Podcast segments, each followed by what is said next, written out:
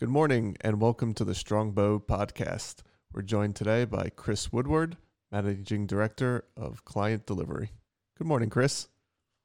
Hey, Barry. How's it going? Good, man. You? Good, good. It's uh, it's cold down here in the south.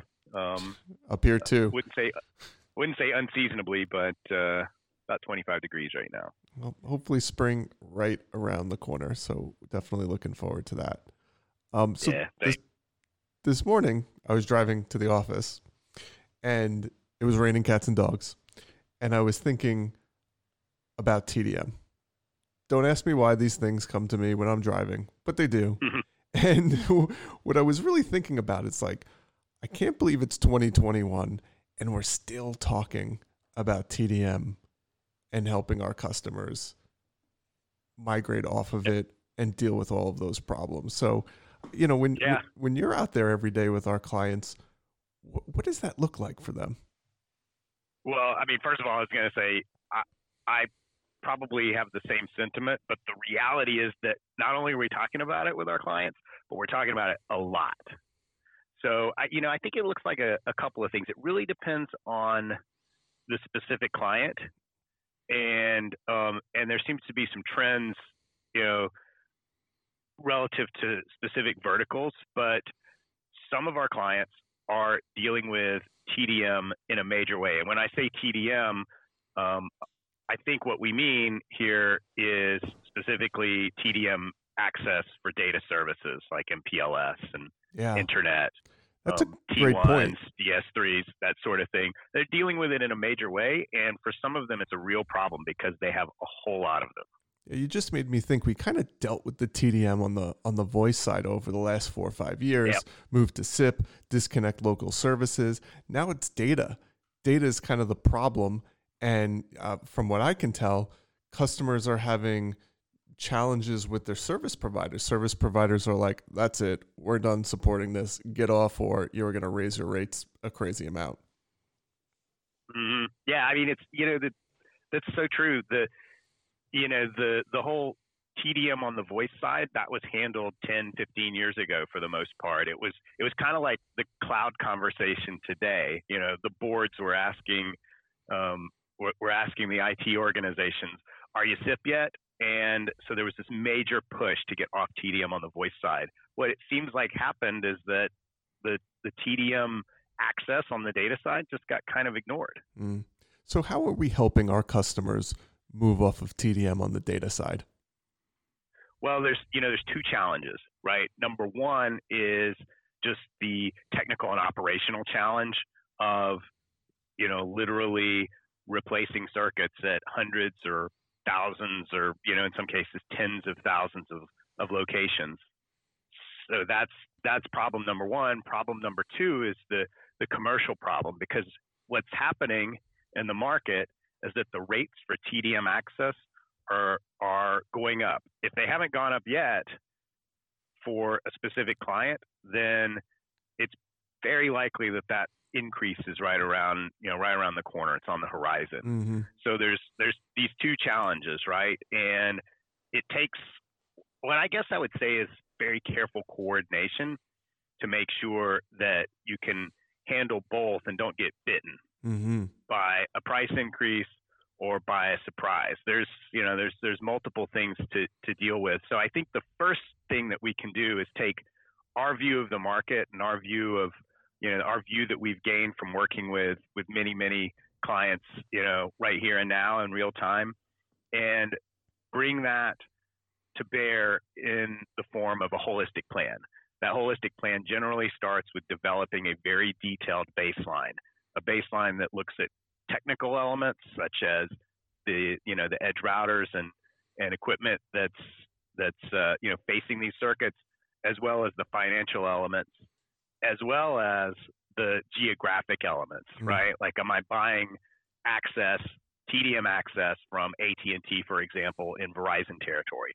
That could be more problematic than buying TDM access from AT&T in their own territory.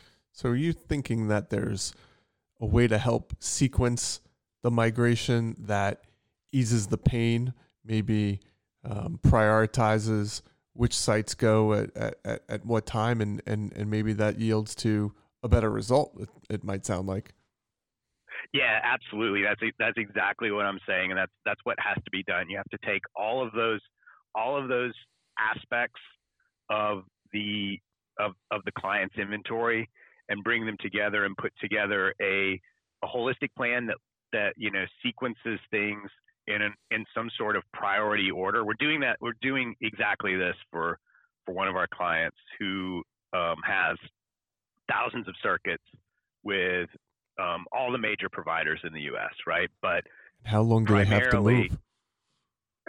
It, it well, that's that's the that's the rub, right? They have they have a couple of years to move everything, if I remember correctly, but that's that's not really the that's not really the the point. The point is that for some of their circuits, they have a very short amount of time to move, you know, six month type time frame. The reason for that is because in their, you know, most recent renewal of the contract, it, it came to light that their suppliers are, um, you know, in an in an especially bad position relative to their wholesale rates for out of region circuits, and you know, as such, they are wanting to pass those cost increases on to our client. Ouch. So, yeah, it's it's it, it could be bad. Um, so it's it's especially important that they have a, a plan which does exactly what you said, which is prioritize the the migration, the transformation of the TDM circuits in a way that ensures that they don't pay any quote unquote penalties or their you know those those cost increases are not passed through to them that they get onto another technology whether it's broadband or ethernet wireless or some combination thereof before those co- cost increases hit. Wow. And so not only do they have to migrate but the transition technology it isn't obvious. It could be one of three things i think. I just heard ethernet broadband or wireless so that's just another decision in that sequencing that I would imagine has to get addressed. What what are you seeing there? Is there a clear kind of trend to what people are using as the replacement technology, or, or does it vary by client? Well, number one, um, there's not necessarily a clear cut cost savings play when we're talking about going from TDM to Ethernet specifically. Ooh, Why? because, up? Right, right. Because T, you know T1s when we're talking about T1s, whether it's a one one single T1, a 1.5 meg circuit, or an in by T1 like a three or 4.5 or, or whatever, that in many cases is going to be less expensive than an equivalent Ethernet circuit. So it's imperative that you look at all of the technology possibilities and and that you, you know, time this migration, if possible, with some sort of technology upgrade, router refresh, that sort of thing, so that you're replacing the the edge gear that you have with something that will support something, you know, some circuitry other than Ethernet, um, you know, that would, you know, for example, SD WAN, right? Yeah, that that makes sense. You don't want to be locked into a technology choice that makes costs go up. So that doesn't sound helpful. Right. The other thing that right, and by the way, by, by the way, I'll just say this: that it's not always the case that Ethernet's more expensive than TDM. That Ethernet is more expensive than a than a T1. Mm-hmm. Um, but it is, you know, the the price of any local access, including Ethernet, is very location dependent.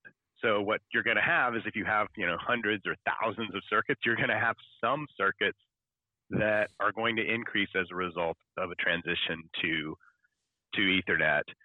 So the best thing you can do, of course, is look at this migration holistically. There's going to be some ups, some downs. In our client's case that I was talking about, um, you know, uh, with one of their with with with one of their networks, they're actually seeing an overall slight decrease even if they just went completely to Ethernet. So it's not always the case that it's going to go up, but it, it could be. And so the more you can keep your options open relative to things like broadband and, and 4 and 5G, the better. Ooh, you said the G words. so what what's happening out there from from a wireless perspective? Are people moving towards that? How do you see the adoption going there? It's for for our clients um, large enterprises, the adoption isn't, you know, overwhelmingly, overwhelmingly like fast, but we are seeing them start to adopt it. I think part of the problem is the traditional pricing model that you know, Yeah. you know goes along with with wireless. It's it's very expensive and it makes it it makes it sort of unattractive as a primary mode of connectivity, right? Great for backup, not so great for primary. Why? Because it's generally it's generally sold in a completely different manner from terrestrial connectivity, which is you know a, a bandwidth, a speed, a, a, speed tier, right? Like I can Mhm. get gig a gig access circuit, and then I can say I want to buy a want to buy a 300 meg port, and I get 300 megabits per second. Some suppliers will let me burst up to a gig if the bandwidth is available on their network, and others will just limit me to 300 megs. But but wireless is sold completely differently. It's sold basically along the same lines as the consumer model, which is which is simply uh, um, a data bucket, if you Mhm. will. And And then the there's more- throttling. right, there's more. The more of that bucket you use, the more it costs, and so you have this unknown amount of cost. So you're sort of relegated to a backup thing where it's like, okay, only if I really need it. If my other option is turning customers away or something like that, will I use this? I've and uh, and that just that just makes it that just makes it sort of inflexible as a as a uh, you know as a solution. But we are seeing the carriers out there, the wireless carriers out there, changing that model when they're you know looking at the enterprise. So I think it's happening slowly, but I think that's something that they're going to continue to have to do. And as they do that, and as their sales teams get more educated about this, you know, alternative commercial model that they're willing to offer, then I think we'll see that the adoption, you know, continues. But it's slow going right now. Right, right. And it it sounds like um, customers put in this wireless infrastructure for backup, and they're like, eh, you know, would like to get some more value out of it. So, how does the market respond to that? I think is is is what you're suggesting, and it's probably a good future podcast. So we can we can definitely circle back to that at some point. Um, you know, also when I when I think about the whole TDM migration right now in mass, I have this vision of armies of people, lots and lots of people to um, get this done, and that's um that's hard. That's hard for a lot of our customers, right? There's resource constraints, there's challenges with with hiring and you know tooling up and skilling up. I'm just curious if there's any um, observations out there on how people are addressing the staffing component to to get all of this work done in a in, in a short period of time. So, I mean, there's there's a lot there, right, in that question. A lot to unpack. Um, right. So first of all, the you know just just looking at the act of migrating hundreds or thousands of sites, it, the reality is it's hard. It takes a lot of a lot of resource. It it it costs a lot. There are unknowns, things like special construction that will pop up at the last minute. oh yes. Um, bottom line, I think you need from from ideation to being ready to deploy the network, you probably need almost a year. And what I mean by ideation to being ready to deploy the network is from you know this concept that I am going to I am going to source and select new connectivity and deploy you know potentially new new gear, SD WAN, whatever, to the point where I have firm order commitments from all of my suppliers and I have the gear, you know, ready to go on pallets or whatever, and it's ready to go. I just need the field services teams to take it, take it to the sites and connect it to the new circuits, which will be installed because I have firm order commitments from all my suppliers. From you know the beginning to the end of that, it's a year. That doesn't count the deployment. Um, The Mm. deployment is going to be largely dependent on how much you know how much resource you want to throw at it from a field services perspective, how much resource you have internally to support the test and turn up if you're doing that, or your supplier does if it's a managed service. and how many sites you have to do, and you know that translates to how many sites you can do per week, per month, per year, that sort of thing. Um, maybe the carriers would be incentivized to provide some resources as well because they want to move off this TDM stuff. Maybe um, I think I think they would, and I think that I think that we've seen that um, in a couple of cases where the carriers are especially motivated, you know, and you have a, a commercial event like a, a renegotiation that you're that you're pursuing, the carriers are willing to throw some dollars or bodies or both mm. at the problem, especially when it they see it as their problem as well. Um, but you know, at the at the end of the day, it's not to be underestimated. I think a lot of I think a lot of um, you know uh, folk, folks in these enterprise IT organizations, CIOs and and IT you know IT directors and, and whatnot, um, definitely can appreciate the problem of you know the, the, the boots on the ground problem, getting the, the technology out there. What they underestimate is the commercial aspect of it. Just you know negotiating the contracts, the time, time and energy and expertise that it takes to negotiate the contracts with your suppliers so that you can have it ready to go. And the the, the, the same thing goes for the you know the time and energy that it takes to get to that you know that firm order commitment mm-hmm. point. Um, I keep bringing that up because I can't stress enough. I mean, we have a we have a, a retail client that only has about I don't know 250 stores, let's call it, and you know then a few few data centers and a few corporate offices and and whatnot. But let's call it about 250 sites. It did it you know the the, the time estimate held true for them, even given the you know slightly somewhat small nature of their of their network from a number of sites perspective. It still it still took about a year to get from um, you know spec development to firm order commitment.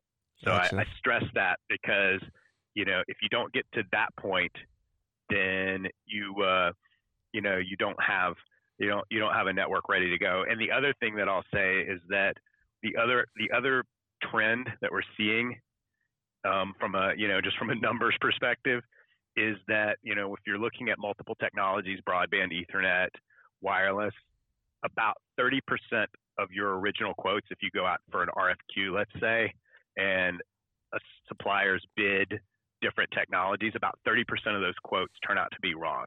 Meaning, mm-hmm. either they quoted the wrong broadband provider, broadband isn't available, um, the underlying Ethernet access provider is wrong. Just about 30% of the time they get it wrong, and this is this is held true over multiple engagements that we've run.